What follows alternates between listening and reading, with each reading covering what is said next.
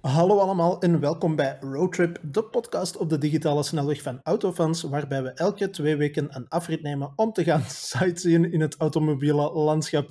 Ik ben even afgeleid door de enge blik van Yves Wouters, maar om die te zien moet je dus afstemmen op ons YouTube-kanaal. Alleszins, ik ben Wim van Autofans en bij mij zit een duidelijk goed gemutste Yves Wouters. En als een godheid stil aanwezig, maar hangend in de cloud en dus omnipresent en als elke keer weer een stemgevend technicot Sven. Hallo, hallo. Goedemiddag. O- Oei. Oei, hij is ook heel nog- jolig. Hij is Ah, ook wel, heel een- blij. Zo mogelijk nog meer goed gemutste techniekot Sven. Ja. Dat belooft, dat belooft. Yves, ik wil ehm, eens eh, helemaal over iets anders hebben dan over auto's vandaag, hè, om te beginnen. Het is wel raar voor een, een podcast met het thema automobiel, maar doe maar. Ben benieuwd. Ah, wel, eh, vooral omdat er ergens in een of andere verloren gewaande banner op, ik denk onze Facebookpagina of zo, staat er ook iets van mobiliteit. Dus ik heb de afgelopen weken met een heuse speedpedelec gereden. Oké, dus het is het een, een, een, een eh, shaming momentje? Wilt je er vooruit komen? Of, of wat? eh, Wilt je erover praten, Wim? ik, ah, wel, ik wil er eigenlijk even over praten. Het, het, het moet mij even allemaal van het hart. De- Oké. En, Nee, het en- was eigenlijk een, eh, een, een heel bijzondere ervaring. Want het- was zo een van die e-mails. Meestal als wij testgerief regelen, dan gaat dat via de PR's van automerken. Heel af en toe gebeurt het wel eens dat wij zelf een e-mail binnenkrijgen van een kleine start-up of van een Tesla PR-bureau. bijvoorbeeld. Oh, Zoiets, klein onnozel. Ja. Tesla, Polestar, die dingen, kleine bescheiden start-ups. Ehm, die zeggen van, hey, kijk, wij zijn dit of dat bedrijf, eh, wij hebben dat uitgebracht, wilde dat eens proberen? En meestal negeer ik die dingen, moet ik tot mijn grote schaamte toegeven. Maar eh, onlangs kreeg ik een e-mail van Elio. En dat Mhm. is eh, een eh, start-up uit Leuven. En die bouwen een speedpedelec met autotechnologie. En dat was blijkbaar het codewoord dat voor mij nodig was om te zeggen van, aha, ik wil dat wel eens proberen. Oké. En dus eh, ik heb eh, de afgelopen weken die Elio Elite, want zo heet het toestel in kwestie, heb ik eh, eens uitgebreid kunnen uitproberen. En dat is eigenlijk een heel speciale ervaring geweest.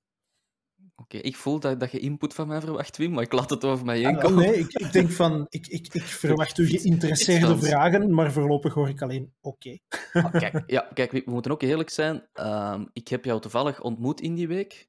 Mhm. Ehm, coronaveilig, buiten, tijdens de werkuren, tijdens gewoon voor werk. Ja. Hoe, hoe moeten we dat omschrijven tegenwoordig? Dat klinkt Verzekeringstechnisch in orde, alleszins. Ja. Ja, tijdens op een kantoor technische afspraak, maar niet op kantoor, maar gewoon opnames, In de- videoopnames. Mensen weten dat we ook Ja, video's doen. Voilà, hè. Vandaar het. YouTube-kanaal, waar af en toe eens mensen naartoe komen zien. Maar eigenlijk niet, we doen het heel goed, vind ik.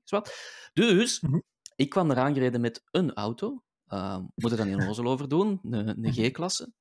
Mhm. En Wim kwam eraan gereden Met een met helmpje een- op. met een helmpje op en het, het meest intrigerende ding dat ik in de laatste tien jaar gezien heb. Want het, je zegt wel speedpedelec, maar ik denk dan nog aan een volwassen herenfiets met grote wielen. En dit was eerder zo de pocketbike-versie van de speedpedelec. Zo heel kleine wieltjes en, en een raar frame. En dus, Ja, het ziet er inderdaad uit, ehm, voor, voor de mensen die luisteren en geïntrigeerd zijn, Elio Elite, eh google het gerust eens. Het ziet er een beetje uit als een, eh, een, eh, een plooifiets op steroïden. Hè? Een beetje een obese Ja. plooifiets, om het wat Ja, denigrerend te zeggen. en, Maar en ik moet wel zeggen, hè, want ik ga, dan mag je terug overnemen hoe geweldig het was. Hè. Ehm, ik, ik was met enig argwaan aan het kijken wat er hier gebeurd was plots. Ehm, want dan zie ik, ben ik een paar maanden weg geweest en jij zit met speedpedelec te rijden. Maar goed. Ehm, maar ik moet wel zeggen, ik heb daar dan ook een toerke mee gedaan en naar jouw deskundige uitleg geluisterd.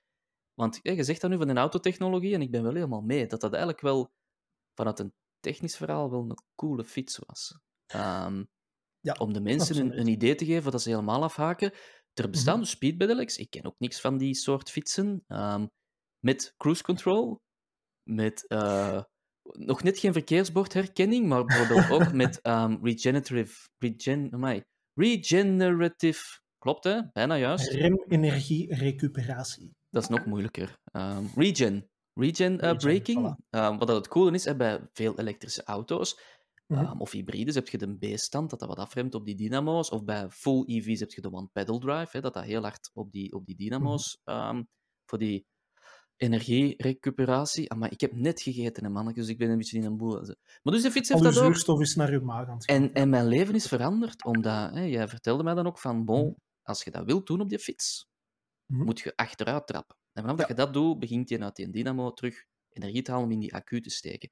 Dus, vanaf nu dat ik altijd speedpedalekkers, is dat een term, richting een rood licht zie rijden, zo achteruit trappend, Mhm. dan denk ik, ah, die zijn misschien regeneratief aan het eh, remmen. Want, zoals Wim wel weet, ehm, heb ik een verleden en heden in het BMX en mountainbike gebeuren. Mhm. Ehm, en met een mountainbike achteruit trappen is een van de domste dingen dat je kunt doen, want dan heb je 9 op 10 binnen de kortste keer dat je ketting eraf vliegt. Ehm, dus hè, dat moet je eigenlijk niet doen, maar dan. Dus ik was altijd aan het denken van, allee, zie ze, ze mogen een speedpedelec leasen en ze is achteruit trappen. Ze. Jongen, jongen, jongen. Maar dus blijkbaar zijn die gewoon aan het afremmen. Dus verontschuldiging voor elke keer dat ik geklaksoneerd heb en middelvingers heb opgestoken. Dat is, niet waar. Van, vanuit uw G-klasse. ja, ja voilà. En, en, en, dat ding had een waanzinnig luid toeterke. Ja, ja, dat klaksonken was ook geweldig. Ehm, Nee, want dat is inderdaad het, eh, een beetje het intrigerende aan heel die speedpedelec dingen. Allee, het is een, een, een klein publiek geheim, denk ik, dat jij inderdaad een grote fietsliefhebber bent. Alleen mountainbike-liefhebber en BMX-liefhebber. En dat ik ook wel eens op een tweewieler mij vooruit beweeg. Uh, maar ik heb zo altijd het idee gehad van zelfs een gewone elektrische fiets, ik vind dat vals spelen. Dat is zo... Nou ja. dat is zo, ja, dat is gemakkelijk, want dat is elektrische ondersteuning en zo. Totdat ik dat eens ene keer zelf heb geprobeerd en dan snapte ik het wel. Ja, En zo'n speedpedelec is echt gewoon nog, ja, exponentieel dat gegeven van een, van een elektrische fiets. Want het is iets heel raar. Het is geen een elektrische fiets, het is ook geen een bromfiets, maar volgens de wegcode is het deels een bromfiets. En begint het zo een beetje zijn eigen, zijn eigen plaatsje wat te krijgen in de wegcode, ook met specifieke onderborden en zo. Uh, als je zo uitgezonderd bromfietsen klasse B hebt, staat er af en toe tegenwoordig ook een klasse P voor pedelec. voor penis. Oké. Ja, want dat was me niet heel duidelijk. Dat ding had eh, cruise control. Ja. Ah, En- maar Ja, moet je dan nog wel trappen of neemt hij het dan over als je de cruise... Dat, dat, ik, dat voelde ik niet, want ik heb hem maar kort kunnen testen. Hè. Ah, wel, het, het, het belangrijkste gegeven is eigenlijk, hij heeft eh, een snelheidsbegrenzer. Mhm. Dus je kunt die instellen, stel eh, op bepaalde wegen, want ik heb, echt, ik heb mij echt moeten verdiepen in de speedpedelec en zijn plaats op de weg. Want Ja, ja, het is dus geen fiets, het is ook geen bromfiets, het is iets ertussen. Je mocht soms kiezen waar dat je rijdt, en je mocht soms helemaal nergens op rijden. En, allee, het, is, het is zo heel vaag allemaal. Mhm, mhm. Maar er zijn dus bepaalde stukken waar een pedelec die tot 45 per uur kan, maar maximum 30 per uur mag rijden. En dan is zo'n eh, snelheidsbegrenzer heel handig. Want is de factor tot een die snelheid. fietspad de topsnelheid 25 of 30? Nee, dat kan niet. Ehm, Ik weet dat een, een, een fietspad heeft ik- eigenlijk ook een beperkte snelheid. Als in Ah, wel. hoe snel dat je mocht rijden op een fietspad. Want ik weet ik ook, denk dat het ervan afhangt of ze wordt gedeeld met andere, ehm met andere olifanten en of wat. Ah nee, ja, dan moeten we eens opzoeken. Eigenlijk is het erg dat we dat stuk Ja. van de wegcode niet zo goed kennen. Want ik had vroeger ook een brommerke, uiteraard, zoals we Mhm. allemaal waren. Ehm, Zo'n mini Honda CBR-dingetje voor de, de Mhm. fans. En ik Ah, zo'n zo, altijd zo'n wel- op van die dunne wieltjes, of wat? Nee, nee, nee, nee, nee, nee, nee. nee. Een, een, een Honda Dax, maar dan Mhm. met een sportievere kuip. Eigenlijk zo'n soort van Ducati Monster in Honda Dax-vorm, qua grootte. Eigenlijk nog wel cool. Eigenlijk, In 45 per uur. ja, uiteraard. Ja. Nee, eigenlijk, dat is nog een heel land. Nu gaan we heel diep. Eigenlijk ging dat ding ehm 80. Mhm. Ehm, maar ik had dat zo gekocht, nieuw. En dat was gehomologeerd voor Italië. En daar mogen die dingen, die dingen mogen daar wel 80 of zoiets. En ik wist dat niet, dat dat zo snel kon. En toen ben ik als mijn jeugdzonde in Mechelen tegengehouden door de lokale politie voor een, ehm, een grote rolle, hoe noemt dat, rollenbank? Ja, ehm, een test op de rollenbank, zoals het ja, nu heb je zo de flitsmarathon, toen was dat de rollenbankmarathon. Ja, ja, ja. Zo, en dus moest iedereen erop. En ik vond dat aan zich toch wel komiek, omdat het zo voor mij zo echt vijf, zes man met zo van die getunede scooters, altijd afschuwelijk gevonden. Boosters. Ja, voilà, zo van die booster, NBK-boostertjes met een Polini-uitlaat. Allee, afschuwelijk. Je kent ze wel. Die ook deden alsof ze schakelden, hè, maar eigenlijk hadden ze maar één versnelling. Niet cool. En die reden allemaal zo 45, of zo zijn er 50, en dan oei, oei, in Mhm. beslag. En dan kwam ik er zo, mijn beurt met mijn brommertje zo, kei standaard uitlaatje, dat maakt eigenlijk niet zoveel lawaai. Mhm. En die werd erop gezet en dat bleef echt zomaar klimmen, klimmen, klimmen, klimmen, klimmen, die snelheid. En dat was echt afschuwelijk. Ik denk, ik wil het kwijt zijn, net geen 70 of zo, dat dat aantikte. Dus ehm, ik moest naar de politierechtbank. ik ben naar de politierechtbank moeten gaan voor een brommerke. Ehm, maar ik ben vrij gepleit, omdat, ehm, Mhm. dus enerzijds omdat dat in Italië zo was, ook omdat eh, Mhm. ehm, ja, dat wordt dan naar de, de lokale, ja, eigenlijk is dat gewoon de fietsenmaker, met die ook wel scootertjes werkt, Ja, ja, ja. gestuurd door de politie. En die moeten dan Mhm. nazien van, ja, wat is hier mis mee? Hè? Wat is er niet in orde aan? En die hadden ook gezien van, eigenlijk is dat brommerke gewoon compleet standaard, maar die, die, die versnellingsbakverhoudingen laten het toe en er is geen vernauwing in de uitlaat. Dus ja, Ja. er zit gewoon geen rem op. En Mhm. natuurlijk, met een moderne auto kunnen we met een ECU zeggen, zo rap en niet rapper. Waarschijnlijk met die Mhm. speedpedalen kan dat ook wel. Is dat begrensd door ECU, niet zozeer door vermogen van de motor. Maar met zo'n simpel mottoken, bedoel, dat had volgens mij, allee, dat had geen ECU, hè. Ik bedoel, dat is allemaal heel simpel materiaal. Moeten ze letterlijk met een ringetje uw topsnelheid naar beneden halen. Dat is allemaal niet zo'n exacte wetenschap natuurlijk. En Mhm. ja, Italiaanse, hoe moet ik dat zeggen, bouwkunde kan dat misschien wel eens toelaten dat er op een dag een, een, een ringsje minder of zo. Dus enfin, ik ben vrijgesproken. dus Ik denk zelfs niet dat Mhm. dat op mijn strafblad staat. Wacht, als je vrijgesproken bent, dan niet op het strafblad, hè?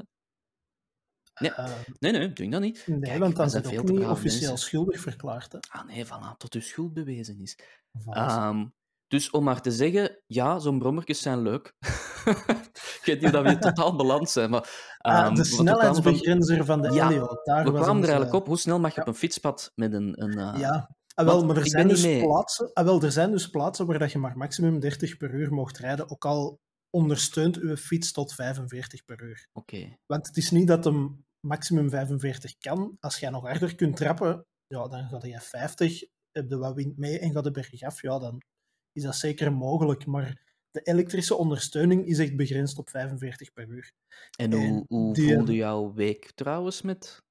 Of heb je langer gereden? Ik weet het eigenlijk niet. Ik heb hem, ah, wel, ik heb hem bijna drie weken mogen houden. Oké, Dus, en, en wat ja. vonden ervan zo? Achteraf gezien, denk je van, ja, dit kan een oplossing zijn? Goh, het ding is, momenteel is de plaats waar dat je hem kunt gebruiken eigenlijk nog relatief beperkt. Vooral omdat ja, je bent continu je weg aan het telen, ofwel met een auto, omdat je niet op het fietspad mocht, ofwel met Mhm. andere fietsers, omdat er geen, eh, Ja. geen breed genoeg fietspaden zijn, of eh, omdat het te gevaarlijk is om tussen de auto's te rijden of zo. Dus je moet constant ofwel zien dat je gezien wordt door de auto's, of constant je snelheid aanpassen aan de gewone fietsers. Ja. En dan is het voordeel van 45 per uur te kunnen rijden eigenlijk weg, omdat je constant, ja, je rijdt zo ergens 30, soms is een keer 35, Ja. soms een keer 20. En ja, dat zijn eigenlijk allee, tot en met 30 per uur misschien de snelheden die dat je met een gewone elektrische fiets ook kunt halen. Dat is dan een is het- beetje het, het Can-Am-verhaal, zo, hè? Die, die driewielmotto's. Dat je dan eigenlijk Mhm. een beetje het, het voordeel van de motorfiets verliest, want als het villen is, kun je er toch niet tussen. Ah ja, voilà. Ja, en ik heb ah, wel, het is gevoel, met die, die speedpedal, zeker die jij bij had, hè, de Mhm. Elio Elite, als Mhm. ik... Ja, dat is het, hè? Ben niet zot, hè? Ja, ja, nee, nee. Die, had, die had echt wel klein wieltjes ook, ik denk 20 duims Mhm. of niet zoveel. Dat was echt, een, zoals gezegd, een, een, een uit de kluiten gewassen plooifietsje. Mhm. Ik zou me er precies ook niet zo veilig mee voelen om daar 45 mee te knallen. Ah, wel, maar Ah, dat, dat was het idee erachter een beetje. Ehm, die kleine wielen met brommers is dat ook. Hè? Als je een gewone fiets hebt, wat is dat van, van grootte? Een, een fietsvelg, is dat 26 duim? 27,5, 26, 27,5, ja. Ja. 28 tegenwoordig. Ah, wel, bij 29. brommers en zo is dat ook allemaal kleiner. En brommers, dat zijn de dingen die ook 45 rijden, omdat dat, ja, dat is een lager zwaartepunt, dat is iets breder, dat is wat stabieler enzovoort. Mhm, mhm. En het feit dat ze ook zo'n kleine wielen gebruiken, zorgt er, zeggen zij voor, dat ze de, de wielbasis, want dat bestaat ook bij speedpedelecs, dat ze die ook langer kunnen maken. Voor dat is een stabiliteit, wederom. Ah, wel, voilà. Dat is hetzelfde principe als met auto's. Hè. Een langere wielbasis Ah, zorgt voor meer stabiliteit. Jij hebt het toegepast in de praktijk, Wim. Mhm. Had je, was je bang? De eerste keer dacht ik wel van, deze gaat behoorlijk snel, omdat je, Mhm. ja, ik zeg het, ik fiets heel vaak, dus ik ben ook zo, mijn, mijn onbewuste reflexen zijn ook allemaal ingepast op gewone fietssnelheden, zo Mhm. 20 per uur maximum. Maar als je ja, ergens aankomt gereden op een landbouwweg hier in de, in de buurt van het Borsbeekse platteland en je rijdt 40 per uur en je remt af voor een bocht, ja, je remt niet af van 20 per uur, maar je remt af van de dubbele snelheid. Dus Ja. Al je reflexen moeten zo even Een, een beetje geherkalibreerd worden, maar eens dat je daarmee weg bent, ja, is dat wel... Ik snap wel waarom mensen ervoor kiezen, ik zal het zo zeggen. Ja, en niet voor gewoon een motto? Of een? Want wat kostte dat ding, als ik vragen mag? Eh, de Elite, dat is de topversie dan, eh, was 6400 euro. En dat zijn relatief normale prijzen voor speed pedelecs blijkbaar. Want ik heb er zo nog eens een paar andere opgezocht, want je hebt daar ook heel Maar voor- veel voor verschillen in mini- soorten mini motoren. speedpedelecs of volwaardige? Nee, echt voor de, wat is het dan, de, de Riese en Mullers en de Streumers of Ja, maar Stromers. dat zijn en wel grote wielen. Ja, maar die hebben dan ook weer niet het voordeel van, eh, of hetgeen dat Elio zegt, dat is voordeel van eh, de versnellingsbak bijvoorbeeld. Mhm. Eh, want hetgeen dat een Elio ook zo speciaal maakt, en hetgeen dat, hetgeen dat eigenlijk de aanleiding was waardoor ik dacht van, dat wil ik nu wel eens proberen, is ehm, een van die twee oprichters van het merk komt van bij Toyota. En die heeft Mhm. jarenlang aan eh, versnellingsbakken gewerkt. Van de Prius, weet ik wel nog allemaal. Dus van die planetaire tandwielstelsels, zoals Ja. dat dan heet. Noem het geen CVT, maar eigenlijk is het wel Ah, wel, maar ze noemen het CVT. een CVT. Ah ja, maar het is ook... Alleen ze noemen Ja. het ECVT, inderdaad. Maar Ja. dat zit er dus basically ook op die fiets. Allee, op die speedpedelec. Dus eigenlijk heb een je de, kleine versie. de Elio Elite, of gewoon de Elio Mhm. Fiets to Mhm. is eigenlijk een speedpedelec met de versnellingsbak van de Prius. Ja, met een continu variabele transmissie. Dus dat betekent dat als je druk zet op je pedaal, Mhm. dat de fiets automatisch ja, de, de juiste snelheid gaat zoeken. Een beetje zoals dat je het gaspedaal induwt in een Prius en dat een auto dan de juiste snelheid gaat zoeken. ja, ja, ja. En dus uw omwentelingen van uw benen zijn bij 15, 20 per uur exact hetzelfde als bij 40 per uur, 45 per uur. En dat is wel enorm comfortabel, omdat je ook als je ineens moet remmen, je moet niet terugschakelen. Allee, op mijn mountainbike is dat, ja, dat 27 versnellingen. Je gebruikt ze niet alle 27, maar Stoever, hij is wel 12 jaar oud. hier. 27 versnellingen. Jongen, jongen, dat is voor de Maar, poseurs. allee, maar je kent dat wel, dat je zo door je, door je dingen Ja? zo klik, klik, klik, klik, klik moet teruggaan. Dat heb je daar helemaal niet. Je staat stil, je vertrekt en allee, je blijft Ik kan gewoon met de mijne drie keer drie klikken geven in één keer. Maar kijk, ieder zijn, zijn niveau. Ik heb wel maar 12 versnellingen, Ah, sorry. Maar ik trek haar er overal af, ze maat, ze moet zeker. Eh, ik, hoor, aan. ik hoor dat je er veel over wilt praten, Wim, over de speedpedaling. Ah, wel, ja, maar het was gewoon omdat ik vind dat intrigerend en ik ken daar ook weinig van. En mijn reflex mhm. is dan van, als ik, hier, als ik daar niks van ken, dan wil ik daarover bijleren. Ah ja, en dan zit ik erover te lezen en mij te informeren. En, en ja, ik vond dat wel intrigerend, vooral ook omdat ja, dat bedrijf dat bestaat helemaal nog niet zo lang. Nee. En, Ja, mijn hamvraag in, in, in, in heel dat verhaal is wel, Mhm. zoals je zelf zegt, 6.000, 7.000 euro. En ik Mhm. weet dat dat de, de courante prijs is, want mijn Mhm. broer heeft ook een speedpedelec geleased van het bedrijf, zowaar. Mhm. En dat zijn ook die prijzen. Ehm, maar dat ik dan zoiets in mezelf heb van, dat waarom is heel dat veel geld. Ja. En ik vind dat, het, het bij mij, zo, zoals je zelf ook zegt, het, het, de toepassing voor die fiets is mij zo Mhm. niet heel duidelijk. In die zin dat in de stad is dat te snel. Buiten Mhm. de stad moet je eigenlijk je snelheid aanpassen. Nu, ik weet dat heel Mhm. veel speedpedelekkers dat niet doen en die knallen gewoon door naar hun werk of Mhm. wat dan ook. Is dat heel veilig? Ik weet het niet. Je moet er ook echt wel een deftige helm voor dragen, vind ik. Handschoenen, eigenlijk bijna een motopak, want aan 45 per uur vallen. Ja, ja. Dat heb ik mij ook een paar keer bedacht. Van, als ik nu onderuit ga, dan kom ik er niet met een geschaafde knie Nee. vanaf. Nu, aan de andere kant, dan denk ik ook zoiets van, bon, we kunnen daarvoor vechten, maar een wielerterrorist, sorry, wielercoureur, die kruipt ook op zijn fiets met een simpel helmke en zo een of ander Mhm. veel te spannend pakje van Mhm. brouwerij weet ik wat om de hoek. Dus als die valt, die halen ook die snelheden. Hebben ze Mhm. veel pijn, dat is uw persoonlijke keuze misschien. Ehm, Mhm. Maar ja, daar koopt... Allee, ik vind dat je er veel auto ook voor kunt kopen voor dat geld. En ja, ehm, Ja. nu, hetgeen wat dat je nu aanhaalt, is denk ik vooral, want ik heb er ook over zitten nadenken, is, is voor een groot deel ook een infrastructuurprobleem. En niet zozeer een probleem van de speedpedelec of, of de Elio in kwestie. Klopt. Want hier vlakbij loopt de fietsostrade tussen Antwerpen en Lier. En dat Mhm. is perfect, hè. Maar Stel, dan moet je je ook geen in Lier en je- 45 per uur knallen, hè? Jawel, dat mag Dat wel. mag Allee, wel. je- tuurlijk, maar je moet wel rekening houden. Allee, dat staat nergens in. tenzij het wel ergens in de wet specifiek staat, maar niemand doet het in de praktijk blijkbaar. Maar je moet altijd rekening houden met andere mensen op die, op die fietsostrade. Ja. Dus er rijden ook gewone fietsers, mensen met een elektrische fiets, die veel trager rijden dan jij. En ja, je moet je snelheid wel altijd aanpassen, maar er zijn stukken bij waar dat je, gelijk tussen hier, tussen Borsbeek en Boeghout, waar dat niet al te veel verkeer komt, dan kun je wel eens, allee, dan is Ja. het voordeel er wel, maar Ik vind dat ze daar zo van die ehm autobaanrestrictievrije bordjes moeten zetten. voor de Met speedpedelecs. streepjes door. Ja, en dan zo, we mogen gaan, Rudy, kom op. Voilà. Ja, en dan zo schoon opzij. En dan af en toe die toeter gebruiken. Ja, de, die waanzinnig luide klakson. Dat ik heb hem twee keer moeten toeter. gebruiken en ik schaamde me echt. Ik heb echt bijna in het voorbijsteken dan gezegd, sorry, sorry, het is sterker dan mezelf.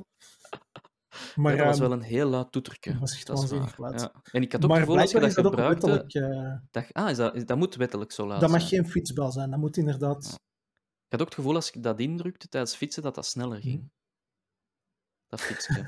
kan, hè. Dat, dat was vroeger ook met de scootertjes zo, hè. Je kon dat zo... Ah, nee, nee, want ik heb niet gevoeld aan mijn brommer. Ehm, ja, ik, ik weet niet, speedpedelecs, ik heb er dus allemaal moeilijk mee. Omdat, maar dat vind ik ook ik zou, het ook niet, ik zou het ook niet zelf... Allee, persoonlijk zou ik het ook niet eraan kunnen geven. En ik denk dat voor heel veel mensen het ook gewoon in een soort cafetaria-plan zit of in een leasebudget zit. Mhm. En wat dat Elio daarbij probeerde te doen, blijkbaar, was ook niet zozeer zeggen van ah ja, hier is nog maar eens een nieuwe speedpedelec, maar hier is een speedpedelec die mikt op automobilisten. Met de boîte van de Prius. Ja, ongeveer- bijvoorbeeld met zo Ja. van die dingen van, ja, hier zit een cruise control op, alleen een snelheidsbegrenzer, er zit eh, een ECVT op, Kijk, er hè, zitten zo'n paar van die dingen op. En, ik zie nu graag, maar ik wacht totdat ze een speedpedelec voorstellen wat ze zeggen van... ehm, geïnspireerd op de automobielsector met eh, DSG-scheetjes. Met een, eh, een apart uitlaat. Als ze daarmee afkomt, denk ik, ja, vind ik goed. Deze als, ze, als ze dat zodanig kunnen doen, met speelkaarten tussen de spaken, dat je dat gewoon even ertussen Ja. steekt als je opschakelt. Zo. De E ECVT-kaart, die dus weet wanneer dat het harder of... Ja, dat is waar. Voilà, dat is waar. vanaf dat hem schakelt, dat die kaarten er even tussen gaan, dat dat even zo prrrp doet en dan Ja. eruit. Nu, wat ik wel een gevaarlijke vind daarin, eh, naar mezelf toe, hè, is Mhm. dat ik hier nu zo'n beetje... Ja, dat, dat het een beetje belachelijk aan het maken ben, de, de, de speedpedelec. En dat is zo de klassieke reflex dat je ook kunt hebben als je het hebt over elektrische auto's. Hè, dat je dan zo begint Ja. over van, ja, dat is, dat is goed op de kermis. En, Ja, en dit is dan ook weer zoiets van, oh ja, wat, wat is deze nu? Dus ik, ik sta er Mhm. ook wel alleen met een open geest. Hè, want mobiliteit, inderdaad, dat zijn wij. Ehm, maar ja, ik, ik, ik zie het, zoals gezegd, qua infrastructuur, en zeker in Mhm. België, waar het al zo klein is, Mhm. het is tot, of toch de laatste decennia heel simpel geweest. Je had voetganger, fietser, automobilist, motorrijder. Je had vier vormen van weggebruikers. In En nu dat je zelf ook zegt... Hm? In openbaar vervoer. Ja, maar dat, dat zet ik onder de noemer meerwielers, of hoe dat je dat ook Mhm. wilt noemen. Ja. eh, want ik bedoel, dat gewoon. Ja. Ehm, omdat, hè, waarom zeg ik dat? Omdat die aan zich allemaal wel een aparte ruimte nodig hadden in onze openbare eh, samenleving. Hè. Je hebt de Mhm. baan waar de auto's en de moto's op rijden, je had het fietspad, het voetpad. En dan werd dat al zo ambigu dat dat in elkaar versmelte. Want een, fiets, eh, een voetganger mag wettelijk op een Mhm. fietspad wandelen als er geen voetpad is. Als er geen fietspad ligt, dan mogen zowel voetganger als fietser op de rijweg. Enfin, en dan komt daar nog de bij. En zoals je zelf zegt, die heeft niet echt een plaats op, de, op het fietspad, want die is veel te snel. Allee, puur vanuit een, een, een eerlijke bewustwording. Hè? Dat ding rijdt pokkensnel, dus op een fietspad. En zeker Mhm. Ja. in België, onze ja, armtierige fietspaden, is dat gewoon Mhm. gevaarlijk. Niet enkel Mhm. voor de, de andere gewone fietsers, hè, omdat je echt met een veel hogere snelheid afkomt en passeert. Je hebt heel veel opritten die... Ik denk dat je daar gewoon geen 45 mee durft rijden op de Ah, meeste dat fietspaden. want straks ja, inderdaad zei, hè, van, van je, je haalt soms gewoon maar 30 per uur. Ja. En dan is het voordeel van de speedpedelec inderdaad weg. Want En ik had dat- allee, ik weet dat ook van mijn- mijn- mijn periode met mijn brommerken, als ik ging verkeren bij mijn vrouw, toen voormalig vriendin, nee, vriendin, vrouw, wat. Ehm, en dat was van het, eh, dan moest ik zo de, de, de grote weg af richting het mondaine Heist op den berg. En daar lag dan Mhm. een fietspad, met allemaal afritten, met allemaal zijstraten. Ja, ja. Daar kon je geen 45 rijden, want er kwam altijd wel een auto van een oprit. Ja. Of ja, je zegt, je zegt gejost, hè. Dat is zo Mhm. simpel is het. Dus de Ja. heeft zo'n rare plaats, zoals je zelf ook zegt. Je zit in zo, het is geen fiets, het is geen motto. Ja, en het is, het is inderdaad, allee, ik volg je redenering inderdaad, want het is, maar het is ook niet alleen de speedpedelec. Er zijn heel veel, blijkbaar heet dat in de wegcode, voortbewegingstoestellen. Dus ook dingen als een elektrische step die Ja. dat vlot 25 per uur haalt en meer. Zo van die rare, wat zijn dat, eenwielers waar dat je zo op moet balanceren. Ja, ja dat de, de van die, vooral in, ah, wel, zo mensen in Brussel in maatpak op zich rijden, dat je denkt, Ja, en, en bij Oké. mij creëert dat de realiteit dat als ik ehm, stop aan een kruispunt, moet naar de voorrangsweg. En ik moet voorrang... Nee, ik zit niet op de voorrangsweg, maar ik moet een voorrangsweg op. Ja. En ik zie een fietser afkomen. Mhm. Dat potverdekken moeilijk wordt om in te schatten. De Wat snelheid, is hè? dit? Ja, Ik, dat ik ook zo heb Mhm. van, moest dat nu een nummerplaat hebben? Of moesten die allemaal een, een roze helm dragen met een penis erbovenop? Dat het makkelijker was om te weten van het is een speedpedelec. Dat is heel moeilijk om in te schatten. Ja, ja Ehm, en ik vind dat dat in het verkeer het niet vergemakkelijkt. Niet Nee. in het minst, want dat heb ik laatst meegemaakt, dat het wat drukker was. ehm, op, op een gewone, simpele, typische dorpsweg. Mhm. En het was met wat aanschuiven. Maar de, er was geen fietspad voorzien, dus de speedpedelekker of de fietser moest mee op de baan. Ja. En die besluit mij langs rechts voorbij te steken en niet langs Mhm. links, was de wegcode dicteert. Maar net Mhm. dan was de persoon voor mij afgeslagen, dus ik kon verder gaan met mijn weg. En die reed dus naast mij en ik dacht ook van, wow, wacht, wat moet ik doen? Ik dacht, ik rij Ja. gewoon verder, want als een fietser, hè, dan ben ik die... Allee, Ja. ik, ik, kan sneller zijn, dus ik Mhm. ga gewoon die voorbij. Want anders, als ik hem eerst laat gaan en dat is een fietser aan 15 per uur, moet ik hem toch nog inhalen daarna. En die bleef zo gelijk met mij. En echt... Ik dacht, wat is deze? Jij bent me rechts aan het inhalen Ja. en je... Allee, wat... wat, wat huh? En dan denk ik, ja, ik, want dit kun je, je kunt dat zonder rijbewijs behalen, of niet? Je moet een rijbewijs Nee, je hebben. moet een rijbewijs hebben. Je moet sowieso, B. omdat het Echt ook wel- een rijbewijs B, ja. Oké. Eh, omdat het ook effectief ingeschreven wordt op een nummerplaat en zo. Ja, toch, hè? Ja. Ja, Maar ja, dat is geen vrijgeleide dat mensen die rijbewijs hebben de wegcode kennen, natuurlijk. Dat hebben we al Nee, dat, vorige episodes met, eh, met onze Kijk uit en, en onze wegpolitievrienden wel al eens aangehaald. Maar, Mhm. Ja. ja. Enfin, dus zoals gezegd, misschien moeten we daar gewoon... Ben ik nu zo afhoudend en moeten we dat nog gewoon worden? Is dat gewoon iets dat we moeten leren mee leven in onze samenleving? En ben ik zo de... Het was goed zoals dat was, laat dat zo. God, niks van. Helen Driek weg, is voor de kermis. Ah, Nee, ik denk inderdaad dat het... Allee, puur het, het idee of het concept werkt inderdaad wel, maar de uitwerking is bij ons nog moeilijk. En dat is Ja. niet iets wat dat specifiek aan de fabrikant van een zonnespeedpedelec ligt, of aan het concept speedpedelec, of misschien toch een klein beetje, mhm. maar vooral aan ja, infrastructuurdingen. Hè. Ja, Ik denk dat is waar. Dat is waar. En plus voor Ja. 6000 euro koopte nog wel een iets van deftige Mazda MX-5 NA. Maar goed, dat heb ik niet gezegd. Is dat, is dat nog altijd maar 6000 euro? Zijn die ondertussen al niet meer onbetaalbaar geworden? Dan zit je echt aan een ondergrens. Zo. Dan roest, ja. voor dat geld roest, roest, ja. roest en foute Ja. tuning. Voilà. Ah, je koopt ook wel een Yaris eh, RS mee, turbo. Nou, dat ook wel. Eerste generatie. Hè, de, degene die ik gehad. It's a thing. Ik, degene die ik heb gehad, met de, er was een 1500 atmosferisch. Ja. En dan was er ook de Vitz RS, en dan had de 1500 met turbo. En daar is een beperkte oplage van naar Mhm. eh, Europa gehaald. En die werd lokaal door, hoe noemde dat toen? TTE, Toyota Tuning Europe. Die, Mhm. die tweede T is niet tuning, dat weet ik, maar er is iets. Ehm, en de, een 500-tal, 600-tal, oh, ik zou het moeten weten, parate jariskennis. En die zijn gehomologeerd voor Duitsland en Zwitserland. Mhm. Dus er bestaan eerste generatie Toyota Yarissen met de 1500 van de T-Sport, maar dan met de, de turbo erop geschroefd. Mhm.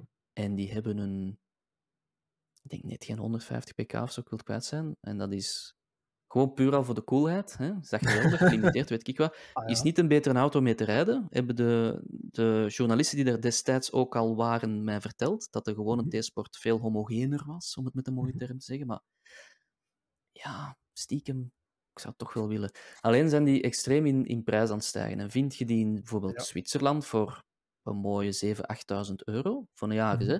Mhm. eh, van 20 jaar oud. En ja, En ik weet niet dat je het weet. aan kilometerstand en zo? Is dat dan 200.000 kilometer of is dat 60.000 Nee, kilometer? Of dat gewoon tussen? 120, dus net ingereden of zo van de jaars. Maar natuurlijk, Zwitserland ehm, zit niet in onze zone, dus dat betaalt je nog BTW op. Ja. Qua import, taxen. Allee, het is al niet BTW, of wel, of ik weet het niet, ik Mhm. ken het niet goed genoeg. Enfin, er heeft ooit eens een te koop gestaan in Nederland. Moest dringend weg. Ehm, voor 4,5, denk ik. En Mhm. die een dag heb ik mijn schouder gebroken. En die een dag heb ik eens niet naar Autoscout gaan kijken. En die een dag En was daarna die was hij weg. weg. Ja.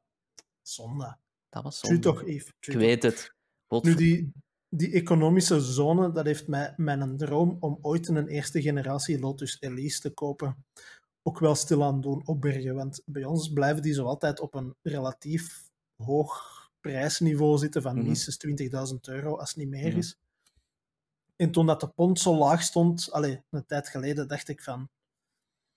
Ja, het is zo allee, 12.000 pond, 13.000 pond en dan importeren. Maar ja, nu dat eh, Groot-Brittannië niet meer in de dingen zit, is dat ook al onbegonnen. Ja. En het spijtige is dat ehm allee, rechtsgestuurde auto's zijn eigenlijk voor te goedkoop. Wat ook logisch is, Mhm. want die hebben geen restwaarde in, in Engeland. Hè. Ik bedoel, Mhm. niemand gaat dat... Allee, ik bedoel, wij moeten competen tegen heel Europa qua Ja, vraag en ja. aanbod. Ja. Ik heb trouwens aan u moeten denken. Ah, Recent. kijk. Allee, aan onze Vandaar dat ik het even warm kreeg onlangs. Ja. de, de laatste podcast waar ik bij was, denk ik, heb je mij gecastreerd met die vraag van een verkeerd inderdaad. gespekte auto Of- of, een Of rechtsgestuurde. naar Ja. rechtsgestuurde. Wel, ehm, ik zag op korte periode een verkeerd gestuurde auto. Ik wil kwijt zijn Mhm. wat het was. Het was alleszins niks memorabel. Dat was bij mij En toen dan- de aanleiding. En dan zag ik een witte M2. En Mhm. ik wil niemand schofferen of wat dan ook, maar ik zag een witte M2 en ik dacht, dat was bij mij zo die trigger van, ja, zouden nu zo graag een M2 willen, dat je genoegen hebt met een... Ik vond dat echt niet mooi in het wit gewoon. En dat ik zoiets had van, ah wel, dit is nu zo'n voorbeeldje wat ik wel niet mee zou kunnen leven dan. Van, het is uw droomspec Mhm. qua opties en, en de velgen en weet Ja, ik wat, ja, het is de competition of wat dan ook. Maar het is wel het is een witte. En dan dacht ik, nee, nee eigenlijk, dat zou ik niet kunnen. Ja, ja.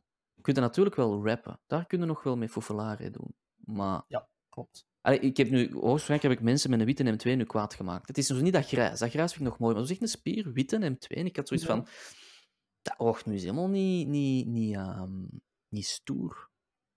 Terwijl dat die volgens mij op de lancering waarde ook niet wit. Die was blauw, zo dat Ehm, Jas Marina Blue, of hoe heette Ja, dat? de appelblauw zeegroen. Ja, maar volgens mij waren er ook Ja. witte op de foto's. En dan de Dat kan. competition was in het De grijs voorgesteld. Of, Want ik ben, of ik was ben dat aan de competition sport?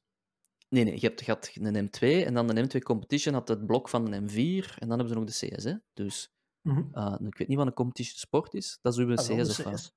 Nee, Mhm. dat staat voor koep. Koep.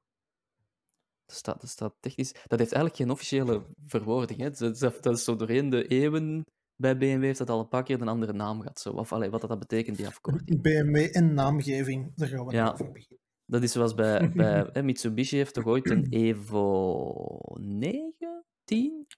Heel veel Eh, in, in, in de UK de, de FQ400-versie. Ik weet niet dat je dat weet. Ehm, en die had 400 pk, hè, vandaar de naam. En als je dan vroeg, was staat de FQ voor? Eh, daar hadden ze niet echt een woord. Nee, fucking quick. Maar ze hadden er eigenlijk, zo, ze hadden er eigenlijk niet echt officieel zo dat eraan vastgehangen. Maar gewoon, nee, FQ, ja, gewoon een, een term. Maar dat was echt zo van, ja, maar staat dat nu echt voor fucking quick of niet? En, en, ja, dat gaan wij niet zeggen, maar ik vind dat wel cool. Dat is- Altijd als ik dat zie verschijnen, denk ik, dat is toch een cool Ja. je dat? Het doet mij een beetje denken aan die urban legend van de Octavia RS en die VRS en waarvoor dat, dat stond. Ik heb eigenlijk nooit geweten of dat, dat nu effectief waar was of niet. Dat dat iets met naamgeving had te maken en de rechten op een naam. En dat Skoda dat had gewonnen en dat ze daarom Victory. de RS. Victory RS ervan hadden gemaakt. Ja, ja. dat is ook wel raar dat in Engeland de VRS eten met onze RS. Maar ja, zo hebben de, de lokale verschillen zeker. Ja, Eh. hoewel dat ze dat bij ons precies ook gebruiken. Want ik denk, ik kan even snel gaan kijken naar de foto's van onze huisfotograaf. eh, dat daar een veken bij staat bij dat RS. Tegenwoordig wel. Ik denk dat wel ook. Ja. Maar allee, bij ons eten nog wel week- altijd de RS. Maar goed. Ja, ja, ja. Eh, ik heb vorige week de RS-IV binnengebracht, dus de, de plug-in hybride. Hm? Ehm, maar de huisfotograaf Glenn heeft een tijdje geleden de klassieke RS, als we die zo mogen noemen. Maar hij heeft geen foto van de achterkant genomen vanuit de juiste. Schandaal. Schandalig. Geeft hij minder geld. Alleszins, die RS-IV vond ik anders ook wel een intrigerende auto. Zo, Ja. het, Je, bent zo, oud aan het worden, hè, Wim? Ik ben echt oud aan het worden. Ja. ja. Automaat, Ja, uiteraard. zuinig, comfortabel, plug-in. Nee, nee, Is dat dan nog een sportmodel? Allee, bedoel, dat is een goede auto, maar is dat dan nog het sportmodel, Wim? Nee, dat is de vraag die je in moet de stellen. zin van, ik snap wat dat ze willen doen, maar Mm, ik snap ook Mm. waar het toch niet helemaal lukt. nee. Tegenover, allee, de gewone RS, ja, die krijgt alleen nog maar met een DSG, denk ik. Ik denk niet dat er nog een Ik denk niet manueel meer dat je mocht roeren zelf, nee. Nee, voilà. Maar ik heb voordien ook nooit met de Octavia RS gereden, dus eh, vanuit die ervaring kan ik niet praten. Ja. Maar alleszins, die RS IV is dan een kleinere motor, want dat is een 1.4 in plaats van een 2 liter. maar heeft dan elektro-ondersteuning, dus is op papier minstens even snel, uh, instant koppel enzovoort. En dat werkt effectief ook allemaal in die sportmodus, maar op voorwaarde dat de batterij vol is. Want Ah. vanaf dat die leeg is, is dat gewoon een, een Octavia 1.4 met een RS-pakket. ah, wel, Maar echt. daar heb ik het ook wel wat moeilijk mee, dat zo die, de moderne, of sommige moderne hot hatches, Mhm. die overgaan naar dat plug-in verhaal. Hè. Seat heeft dat Mhm. ook. Allee, Cupra. Ja. Ehm, en ook Volkswagen, want de GTE is... Allee, GTE was er toen GTE al op die manier. Ja, Dat ze eigenlijk een steenhard... Een beetje boerkjes. Een steenhard chassis nemen. Allee, niet Mhm. steenhard, sorry dat ik het zeg, maar een Nee, sportiever afgesteld chassis. Mhm. Hè, ge- geënt op de, de sportieve En modellen. tot de dynamische chauffeur. Ja, voilà, met, met de 2 liter benzine.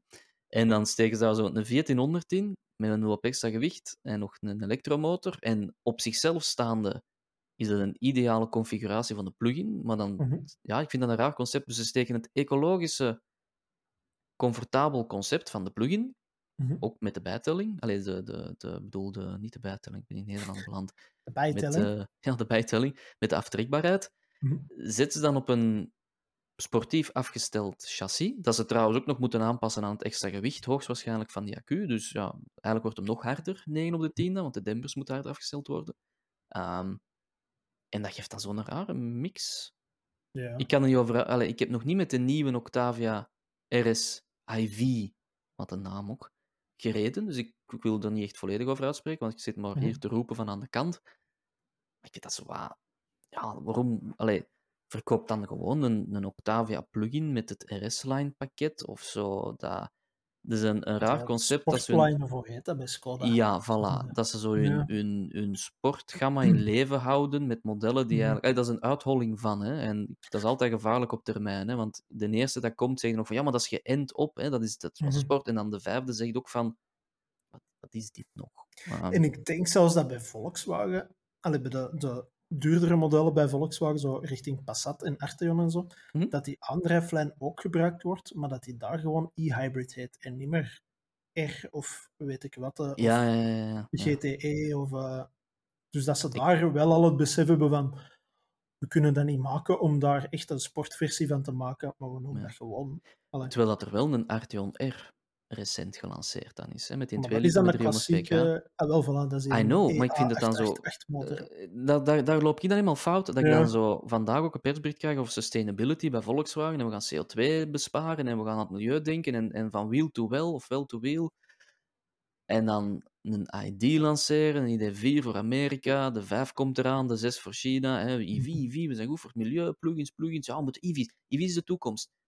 En hier is ook nog een Arteon met een, een, een 2 liter met 300 pk, die we al wel 15 jaar verkopen in die configuratie, maar hij is er nog. En dan denk ik, wat, wat wil allee, wat wil eigenlijk? Ik snap dat je een groot aanbod wilt, hè, dat Mhm. voor ieders wat wils, Mhm. dat snap ik. Mhm. Maar dan denk ik, een, allee, ik denk niet dat er echt mensen waren die zaten te wachten op een Arteon R met 300 pk en dan zeggen van, nou koop ik hem. Dat, dat moest ik hebben. De Arteon moet minstens 300 pk anders. Ik denk niet dat dat publiek echt bestaat. Er gaan wel mensen bij de dealer komen, of we gaan wel zo de VW-fans hebben die zeggen van, dat is een graven bak. Ja. Ik wil dat hebben. En zelfs dan vind ik dat twijfelachtig. Maar, Mhm. dus dat is zo. Voor, voor wie wordt dat gecreëerd Ja. dan ook zo? En waarom nog? En ja, ik Wordt heb dat een- dan... Ja, Wordt maar. een Arteon buiten Europa ook verkocht? Of is dat een typisch Europees model? Ik denk in China zal dat ook wel verkocht worden. Niet onder dan Hmm. een of andere eh, Brotherhood. Met een, een of andere... SAIC Volkswagen. Ja, voilà, de FVWAW-groep of zo. De heet dat waarschijnlijk de, de Jetta Coupé Sport of zo. Ja, voilà. Our Golden Edition. eh voilà. Golden Dragon Lotus Sport. Ja, nee, nee, Wim, nu ga je te ver. Dat is de stap te ver. Ja, nee, allee, ik vind dat gek dat je... Ik had dat laatst nog zo... Allee, bij Mercedes heb ik dat bijvoorbeeld ook. Dat je enerzijds zo dat, dat EQC-gamma is heel hard aan het gaan. Mhm. Hè, je hebt die EQA, die EQB ondertussen al, de C dan, en dan de S. En dan binnenkort komt er nog een EQT bij, De busje. EQV bestaat ook al. De EQV bestaat al, de Mhm. EQG gaat er waarschijnlijk aankomen. De G-klasse in elektrisch. Dan zit, hey, dan zit ik mee, ze. Dat ze. Maar dan aan de andere kant ook nog die AMG's en zo die, die Maybachs die Ja. compleet absurd zijn. En, ik, ja, wat, allee, en dan zo ertussen nog al die persberichten over sustainability en ja, maar allee, En ik, ga niet, ik ben de laatste om te pretenderen dat een elektrische auto de ecologische oplossing is, want de Mhm. ecologische oplossing is de fiets. En dan Mhm. ook niet de speedpedelec, maar letterlijk de fiets of de voet. Hè? Gewoon het ding Mhm. dat minste schade gaat berokkenen. Ehm, maar ik vind dat zo raar. Dat, dat zit zo een, een soort van tussending tussen wat de marketing aan het Ja. wijsmaken is. Van wij gaan voor die vergroening, sustainability. En dan is een, een GLS Maybach van 300.000 euro dat gewoon zupt en lelijk is. En ah ja, ja, ja, Er zijn, eh, er zijn meer merken inderdaad zich een beetje schuldig aan het maken. Ik vond een heel frappant voorbeeld, Ford Online ook, met hun aankondiging van vanaf 2030 alleen nog elektrische auto's Mhm. in Europa. Zo die in Europa. Want natuurlijk, allee, de Biden is er waarschijnlijk eh, een beetje het grote publiek warm voor aan het maken, omdat dat natuurlijk ook goed staat om dat te kunnen zeggen. Mhm. Maar ik denk dat de modale Amerikaan nog altijd niet klaar is van een elektrische F-150. Ik denk dat vooral de modale Amerikaan inderdaad nog en masse die F-150 pick-up koopt. En dat Ford ook wel al de rekening gemaakt heeft. Als tuurlijk. wij dat niet meer kunnen verkopen, Tuurlijk, dan moeten wij gewoon de deuren sluiten. Zo simpel is tuurlijk. het. Dus en, ja, en daar komt nog altijd het grote geld vandaan. En ik denk dat Ja. dat bij een Mercedes bijvoorbeeld ook is. Allee, de, is marges, de marges op een, een Maybach of een AMG zullen veel groter zijn dan op een EQS, waar dat de technologie nog van moet worden afbetaald en zo. Ik ben er ten stelligste van overtuigd dat elke ehm, massafabrikant, Mhm. Tesla, maar zelfs Tesla, daar gelaten, ehm, geen euro winst maakt op hun EV. Ik weet dat Nissan dat ooit te kennen heeft gegeven, dat zelfs ehm, in, vanaf de tweede generatie, Leaf, Mhm. zelfs tijdens de productie daarvan en de verkoop daarvan, dat ze Mhm. zeiden, we hebben eigenlijk op nog geen enkele Leaf winst gemaakt. En die auto is al Ja. 10, 15 jaar in productie. Ehm, ik denk dat dat voor elk automerk zo is. Ik denk, het, het zou mij verbazen dat het R&D-budget en weet ik wat dat in de EV's zit, die nu verkocht worden, er al terug uit wordt gehaald. Zelfs bij Tesla, want Tesla maakt voor het achtste kwartaal op rij winst. Ah, wel, Denk ik wil het kwijt zijn. Zou het al zoveel zijn? Een kwartaal, dat is gedeeld door Zwat. Maar de kanttekening die daar dan bij gemaakt wordt, is dat die heel veel geld verdienen met het verkopen van CO2-rechten, die groene Mhm. emissiekaarten, die ze dan mogen Die Ja, ze aan Fiat doorsluizen. verkopen. Die ze bijvoorbeeld aan Fiat verkopen, onder andere, en aan Volkswagen in eh, China, Mhm. wist je datje? En blijkbaar op de Bitcoin-markt halen die veel geld. Dus dat is een raar concept dat een automaker zijn geld niet aan het verdienen is met die auto's, maar wel door groene emissiekaarten te verkopen en door in bitcoins te Mhm. handelen. Nu, only Tesla, ere, ere wie ere toekomt, het komt van een collega-journalist, maar eh, Tesla verdient ook geld door crowdfunding. hè. Ik vond dat een Ah, ja. heel clevere opmerking. Gewoon te zeggen, ah, die auto maken we binnenkort, maar we hebben geld nodig, dus je kunt hem nu bestellen voor 1000 dollar. Dat is waar. Dat is waar. En, en daar zijn die nu al een paar kwartalen op rij winstgevend door. En Mhm. ja, dat wordt dan zo gezegd dat dat het eerste automerk is, of EV-merk, of merk dat een hoop EV's verkoopt, dat winstgevend kan zijn, hè, door niet andere auto's te verkopen. Maar Mhm. ja, ik zo'n beetje, ja, grijze zone. nu, alleen, ja, staat er maar hè, als automerk. Wees, Ja, maar Volkswagen of Mercedes en je moet... Want dat is iets dat, dat ik ook wel duidelijk wil maken aan de mensen die hier luisteren. Ehm, je kunt EV-fan zijn of niet, je kunt believer zijn of niet. Dat doet er eigenlijk allemaal niet toe, want hoe dat de kaarten nu liggen, in Europa alleszins, gaat het gewoon een verplichting worden. We gaan er niet rond kunnen. Vanaf Ja. 25, 2025 Mhm. gaan de, eh, er komt Euro 7, normaal Mhm. gezien, de Euro 7-norm, de Euro 7A-norm, om specifiek te zijn, Ehm, wordt dan gelanceerd. Die gaat extreem strikt zijn. Ze weten zelfs nog niet hoe strikt, want ja, dat wordt nu nog bepaald door Europa. Maar het is wel binnen vier jaar. Hè? Dus binnen voor, Ja. Dus moeten wel een motor gaan beginnen ontwikkelen. vier Ja, maar ze hebben voilà. geen clue hoe het er moet gaan uitzien. Ze gaan er wel vanuit dat Mhm. het nog eens, dat ruwweg alles met de helft nog eens gaat dalen. Hè? Dus CO2 nog eens met de Mhm. helft naar beneden. Nu, jij weet dat zelf ook. Ehm, letterlijk de helft eraf, dat, dan spreken we over bijvoorbeeld een, een dieselmotor dat 90 gram uitstoot, is al heel goed. Hè? Mhm. Die moet naar 45 gram gaan. Dat is letterlijk hetgeen dat de plugins nu aan het doen Ik zijn. kan net Dus zeggen, dat is plug-in hybride Voilà. niveau. Dus eigenlijk wordt elke auto toekoer of de facto een plug-in. Zelfs een hybrid komt daar niet, want een Toyota Corolla Mhm. zit aan 86 gram hybrid. Die Mhm. gaan niet naar, want ik denk, wat is de norm dat ze moesten halen nu? 90, 96 gram? Eh, eh, alle constructeurs samen 95. Hè? 95, hè? dus als dat nog eens met Ja. een 11 terugweg moet dalen, dan zouden we dan 45 iets meer zouden moeten zitten. Allee, daar raakte gewoon niet, zelfs niet met Nee. simpele hybridificatie zonder Ja. stekker. Mhm. Ehm, dus ja, dat is gewoon een hopeloos verhaal. Dus ik- denk dat gewoon alle benzine- en dieselwagens klassieke gaan verdwijnen zonder een vorm van elektrificatie. Want dus 2025, die Euro 7-norm, moeten ze behalen. En ze moeten dat niet alleen ehm, behalen, maar dus de onderwaarde of de bovenwaarde die ze mogen halen qua CO2-uitstoot, Mhm. qua NOx, zou, maar nogmaals, het is nog niet echt 100% vastgelegd, zouden ze ook in alle omstandigheden moeten halen.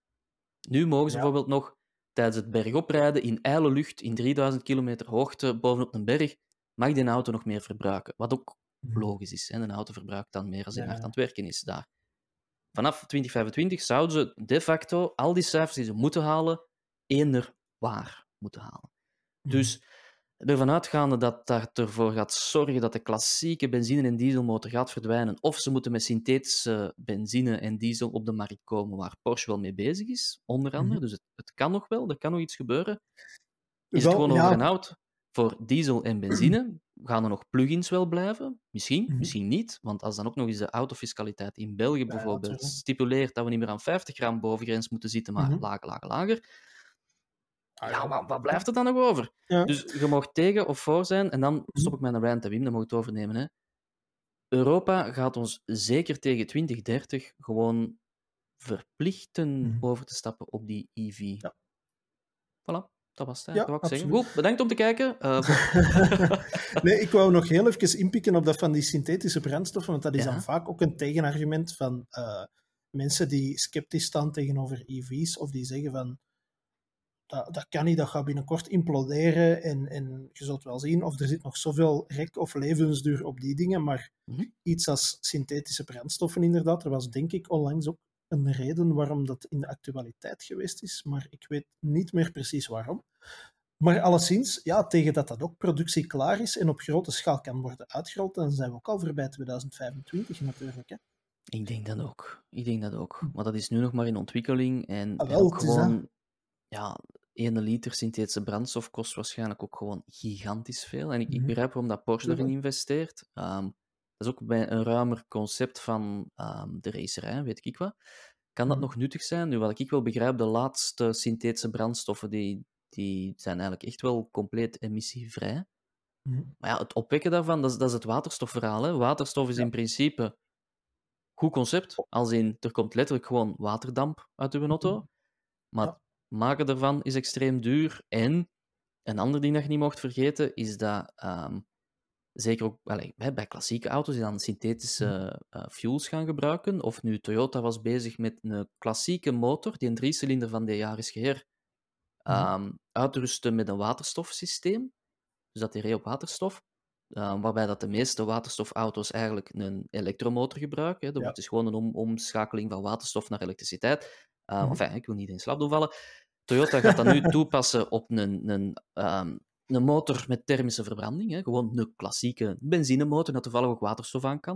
Maar dan iets Mhm. versterkt. En dan komt tot de vaststelling dat de thermische efficiëntie van de klassieke motor tussen de 20 à 30 procent zit. Dus letterlijk elke druppel energie, of, of wat dan ook van energie, gas of wat dan ook, dat er ingaat, amper 20 tot 30 procent daarvan wordt gebruikt voor het vooruitstuwen van uw auto. Die andere 70 procent gaat gewoon kwijt aan het opwekken van warmte, de wrijving, de... Is gewoon verspilling. Dat is eigenlijk hallucinant, hè, want bij moderne auto's, ik weet niet wat dat ze nu maximaal zitten. Ik wil het kwijt zijn. Ik hoop dat iemand in de comments me daar kaart op wijst, maar ik ga nu zeggen 34 procent is de thermische efficiëntie volgens mij. Dus ik weet niet dat er ik ondertussen al beter zijn. hoger ligt, maar Het zal nog geen 50 zijn, toch? Nou. Ofwel, het kan, hè? Is- Allee, ja. wijs mij erop, hè? Ah, wel, Oh, wijze man laat of het ons weten in de. Ja, comments. voilà. Ehm, maar dat, als je die dan dingen dan ook hoort, dan denk je van ja, dat is letterlijk. Allee, hoe moet ik dat uitleggen? Zoals met die synthetische fuel, is dat alsof dat je. ehm, ja, hoe moet ik dat zeggen? Alsof dat je een pot water gaat koken op zoomvuur. Op zoomvuur. En vol een chap zet. En dat Ja. water gaat koken, hè? Maar dat is wel gigantische verspilling van energie om dat potje Ja. water. En, en dat heb je wel met. EV's, dat die thermische efficiëntie is wel... Allee, dat, dat zit gewoon goed. Ze moeten Mhm. alleen zorgen dat dat zuiniger wordt. En, want dat krijg ik aan mensen ook niet uitgelegd, zoals die met EV's rijden, dat 18 kilowattuur per 100 kilometer. Dat is zo nu wat de, Mhm. het gemiddelde van een elektrische auto qua verbruik. Ja, als je als gezin per dag zo'n 10 à 11 kilowattuur verbruikt. Dus letterlijk om je elektrische auto 100 kilometer ver te krijgen, Mhm. moet je twee dagen huiselektriek verbruiken. Als je dat in perspectief zet, is dat eigenlijk hallucinant. Hoeveel energie Ja. dat erin gaat om een elektrische auto amper 100 kilometer ver te krijgen. Maar, ze wordt het daar wel beter in.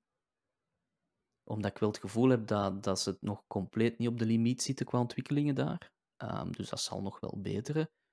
Gaat dat ooit 1 kilowattuur zijn of 2,5? hè, Letterlijk wat dat één droogkas verbruikt om 100 kilometer ver. Niet dat die droogkas 100 kilometer ver gaat. Alhoewel, het aantal toeren dat zo'n droogkas doet tegenwoordig. dat dat makkelijk onder meer dan 100 kilometer. Voilà.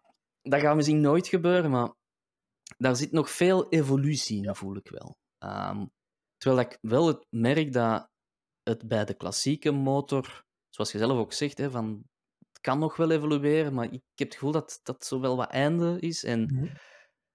ja, dat gewoon de overheden dat gaan eh, de kop indrukken, hè, willen of niet. Ja. En allee, ben ik daar echt blij om? Nee, want het kost nu wel heel veel geld, hè? elektrische auto's of een plug-in. Dus wat dat je als brave werkmens dan nog moet gaan kopen, ik weet het niet. Een speedpedelec, maar dat kost ook 6.000, 7.000 euro. Dus ja, moeilijk hè? Dat is eigenlijk een, een heel duister verhaal dat ik hier schep over de toekomst. maar Willen we misschien afsluiten op een iets positievere en lichtere noot, Yves? ja, goed idee. Ah, wel, ik ga een nieuw rubriekje proberen. Maar, Het, gaat niet... De... Nee, ik zou, ik zou nog eens een jingle moeten maken. Hè. Spreek Ik heb eigenlijk alleen maar een jingle voor de intro van deze podcast, maar voor de rest Ja, ik vind echt dat je tussen jingle. jingles, of zo'n lachband. een soundboard. Gunter Degenwijs, zo, moet je een Het. Autofans Roadtrip soundboard. Met allemaal uitspraken van uit de automobielsector. Zo. Meer hebben dat niet. Ah, nee, dat was nog ergens anders. Nee, nee. Dat was toch Volkswagen, hè, Herbertie? Nee, sorry, sorry. Nee, nee, nee. Oké, doe maar, doe maar, Wim. Dat is Zo'n knop waarbij dat je gewoon een hallo van uh, Techniek Sven zo af en toe erin kunt krijgen. voilà. Ja, Ideaal. ik zie het wel zitten. Nee, ehm, de defenestratie schuif ik eens even opzij voor iets wat ik voorlopig maar de werktitel De Tweestrijd heb meegegeven. En ik zal daar Mhm. op gepaste tijden wel eens een jingle voor maken. Maar ja, de defenestratie ging om twee mild irriterende zaken. Nu ga ik het gewoon eh, naar het positieve omkeren en dat je gewoon eh, ja, de innerlijke tweestrijd moet beslechten en voor een van de twee gaan moeten kiezen om te houden. Oké. En ik ga gewoon met iets heel onnozel beginnen, met kleine auto's die eh, bescheiden, maar toch in verhouding behoorlijk veel vermogen hebben. En ik kwam onlangs nog eens uit, ik denk dat ik hem heb zien rijden, en vandaar dat ik eraan dacht, op de Fiat Panda 100 HP, dus de- Mhm. de, 100 horsepower, of de Renault Twingo RS, maar die van de vorige generatie, dus niet de, de Ah, huidige, ja. maar Ja, ja, ja, die vorige. Hm, hm. Welke van de twee dat je zou nemen? Als, je, als ze voor u staan en je hebt, ik zeg maar iets, ik weet niet wat ze tegenwoordig waard zijn, 5000 euro, misschien 10.000, ik hoop van niet, want dat zou behoorlijk veel geld zijn. Pakt 5000 euro en je moet een van de twee meepakken. Hmm. Ik weet dat eh, de Twingo. RS, vorige generatie zoals gezegd, was ook de, de Renault Cordini of sportversie van hadden. Dan kreeg je had van er die een strepen, Gordini van en een of andere Red Bull editie, Ja, denk hè? ik ook, zo Ja, Red Bull en dan kreeg je F1 van die- zilveren Ja. strepen erover. En dat, was wel, dat chassis was wel geweldig. Wat dat, Hè, als je spreekt over Renault Sport, is meestal het chassis wel geweldig. Mhm. Ehm, nu, ik heb nooit met die Panda 100 pk gereden. Ik heb altijd een cool auto gevonden. Ehm, ik weet dat er iemand wat verder in de buurt er een heeft. Zo'n soort Mhm. van Sahara-bruin, zand, zo heel licht grijzig. Ja, En die velgen zijn oranje. Het is twijfelachtig styling, maar het is wel het is cool. Het is cool. Ik weet niet waarom, ja. Uh-huh. Ehm, hmm. Ik zou voor de Panda gaan, omdat ik gewoon die afwijking heb. Ehm, ook omdat dat niet echt Ja. heel hard opvalt. En ik zou voor de Panda gaan, omdat ik weet dat de, de Twingo is iets goed. ik weet dat dat in orde is. Dat is en een. Italiaan is altijd een beetje gokken. En die Panda intrigeert mij ook gewoon. Want ik weet zelfs eigenlijk Ja. niet welk blok dat, dat is. Is dat een 1600 met 100 pk? Goh, een- dan moet ik eens denken, ofwel een gewoon 1,4 ofwel een 1,6. Ik ga dat voor de sport snel ze toen al die, die V1000? Nee, toch? Die Firefly, toen heette dat nog anders. Ah, De Fiat Panda 100 dat is ook atmosferisch, hè? Ja, ja, ja, tuurlijk. tuurlijk. Ja, ja, ja, ja, weet je nog? Ja, maar jij lacht ermee, want zijn voorloper was wel die Fiat ehm, Uno Turbo, hè? Had je ook Ja, uit de jaren 90. Dat is nog eens bescheiden, bescheiden auto met genoeg pk's. Ehm enfin, ik ga voor de, de Panda 100 HP. Ja, ah, wel, ik denk dat ik gewoon ga volgen. oké. ja, maar ik weet dat ook. Met jouw eclectische smaak. Wat dat. wat dat niet wil zeggen dat die een Twingo een slechte auto is, hè? maar Nee, nee, nee, verre, verre van. Maar dat is de inderdaad, veilige zo het, keuze. Hè? De Twingo is Ja. een veilige keuze. Dat weten dat je gelukkig van gaat zijn. En ik vind zo'n Panda is ook wel groter, heeft deuren achteraan. Ja. Je Ja, bent wel, vader of je zegt het niet, hè? ik, ga nu een ge- ik ga nu een gewaagd statement maken, hè, maar Ja. ik vind een, een Fiat Panda, en dan zeker als die een 100 HP of als zo'n 4x4, Mhm. ik vind dat oneindig veel cooler dan een Fiat 500. Idem. En mooi. zelfs dan een Abarth 500 met die Monza exhaust en weet Nee. ik wat allemaal. Er gaat niks boven de Bart met die Monza. Dat is zo over de top, dat kun je Oh. niet... Nee, dat is tof voor één keer, maar daarna zit dat toch beu, Nee. zeker. toen, de, toen een Abarth eh, Spider gelanceerd werd, Mhm. heb ik een... Want die heeft ook die Monza uitlaat, hè, want dat is hetzelfde blok. Ehm, heb ik een oproep gedaan naar eh, Fiat en naar Mazda met de vraag of ik eens twee auto's mocht meenemen voor Mhm. autofans en een video mocht maken over een MX-5 dat die Monza uitlaat aangemeten zou krijgen. Ehm, die 1500. Want eh, ik weet, Ja, ja, ja. die 2 liter dat gaat misschien niet werken, maar de 1500 is aan zich maar 100 cc groter dan die 1400. Mhm. Zou dat even cool klinken? En zo een MX-5 met die Monza-uitlaat van Abarth. Ik had eigenlijk al verwacht dat dat gewoon de norm zou worden. Dat elke MX-5-eigenaar zo'n Monza-uitlaat zou hangen. Maar blijkbaar gebeurt dat niet, kan dat niet. Want je kunt dat wel letterlijk bestellen als kit bij Abarth, apart, die een Mhm. uitlaat. Ehm, dus dat komt aan leven in die houten doos bij u thuis. Maar ik heb dat Zou eigenlijk het- nog niet... Zeg maar? Zou het verschil ook niet zitten in het feit dat die Abarth... Dat had een turboblok, denk ik. hè. Ik weet het. Ik weet het. In, in de, de MX-5 niet. Dat dat Nee. daar ergens... Allee, dat ze dat te veel moeite zouden vinden om dat helemaal af te stemmen op die motoren van de MX-5. Hoogstwaarschijnlijk. Maar zou, zou puur de turbo ervoor zorgen dat hij Abarth klinkt zoals hij klinkt? Ja, misschien wel. Dat fluit Goh, zo een, wat. een viercilinder met een Mm. turbo, dat kunnen toch zeker... Allee, dat moeten ze wel nageven, ze kunnen dat wel graaf doen klinken. Ja, dat, dat is, als moest de Golf GTI zo klinken, iedereen had een Golf GTI. Allee, iedereen koopt een Golf GTI. Maar gewoon, en je snapt wat ik bedoel. ja. Ik zeg mee, ik zeg mee. Maar ik vond dat wel eens voor- interessant. Ja, even voor de volledigheid. Het was een 1.4 van 100 pk in 133 newtonmeter. Wow. Met andere woorden, die auto die woog niks. Hè. Ah, nee, nee, nee, nee, die woog inderdaad niks. Nee. Maar allee, Voilà. ik heb de T-Sport gehad hè, van Toyota, dus ik ken het gevoel hè, van laag gewicht en relatief bescheiden vermogen, maar toch genoeg enfin, Ja. afgeleid. Dus ik Voilà. vind dat we op zijn minst eens op het internet eerst moeten gaan zoeken op de YouTubes, dat dat niet bestaat. MX-5 with Monza exhaust. Ehm, Mhm. En anders moet, vind ik echt dat we dat zelf eens moeten doen. Ik weet niet hoe. Ja. Moet er eigenlijk iemand vinden dat... Ah, we gaan iemand vinden met een We, MX-5. we gaan sowieso iemand vinden. Ja, ik weet dat toen het antwoord wel was van, ja, nee, wij, doen geen merkoverschrijdende samenwerkingen. Ik ga niet zeggen Ja. welk merk het over het andere merk zei, maar... eh, ik, ik voel de wind nee. al waaien. nee, maar voilà. Dus ja, dat was Ja. gewoon de, de, de corporate... Nee, sorry, dat gaan we niet doen. Te veel moeite. Gaan we niet doen, gaan we niet doen. Enfin, kijk. Maar goed, dus de Fiat Panda 100 HP en bij voorkeur ook nog een Mazda MX-5 met een Monza uitlaat. Alright, nee, dan denk ik dat wij rond zijn voor deze aflevering van Roadtrip. We gaan eh, afsluiten met een klein weetje dat ik trouwens heb ontdekt tijdens de research voor de tweestrijd. Ik heb daar zowaar research over gedaan. Thomas Ingenlat, u wel bekend als de CEO van Polestar. Zo die, die Ja. hele freakishly magere Duitser in zijn nauw aangemeten kostuum. Ja. Die is zijn, eh, zijn Volvo-carrière op de designafdeling begonnen. Hè? Dus dat is de man die verantwoordelijk is voor alle, alle moderne Volvo's, hoe dat die eruit zien. Mhm. Dat is blijkbaar ook de tekenaar van de Skoda Roomster. Ik geef het maar even Dus mee. heel left vond het heel field cool. wist je datje, maar Ah, wel, het is dat, ik denk, ik gooi een curveball en we zien wel waar dat we uitkomen. Oké. Maar de Skoda Roomster is dus getekend door de man achter Polestar. Ik vond dat tof om te weten. Ik geef het dus maar mee. Je, je, kunt, als- je kunt dus nog uit diepe dalen klimmen. Hè. Dat, dat wilde eigenlijk zeggen. Het kan, hè. Dank je wel dat mij ook dat goed gevoel geeft. Dat, het kan nog in orde komen met Oh, mij. Je ziet. Ja. voilà. Ja. Dus met deze complete curveball eh, gaan we deze Started at the bottom. Ja, now Voilà. we here. Never forget, de Roomster is... Ik ga een Polestar Roomster gaan tekenen. Ah, wel. dus, Een roomster met gewoon lettertype Arial op de flanken. ja. Niet zo batterij kilowattuur, maar gewoon, wat, wat zat daarin? 1.4 TSI of zo waarschijnlijk? In Arial erop geschreven. Zo. Ah, ja. dat? Oh, een nieuwe project car. In, in, het, in het Polestar grijs, met dan Polestar velgen eronder. En dan, met gouden ja, accenten. en dan rijden we naar Mila. Kunis, of hoe noemt hem?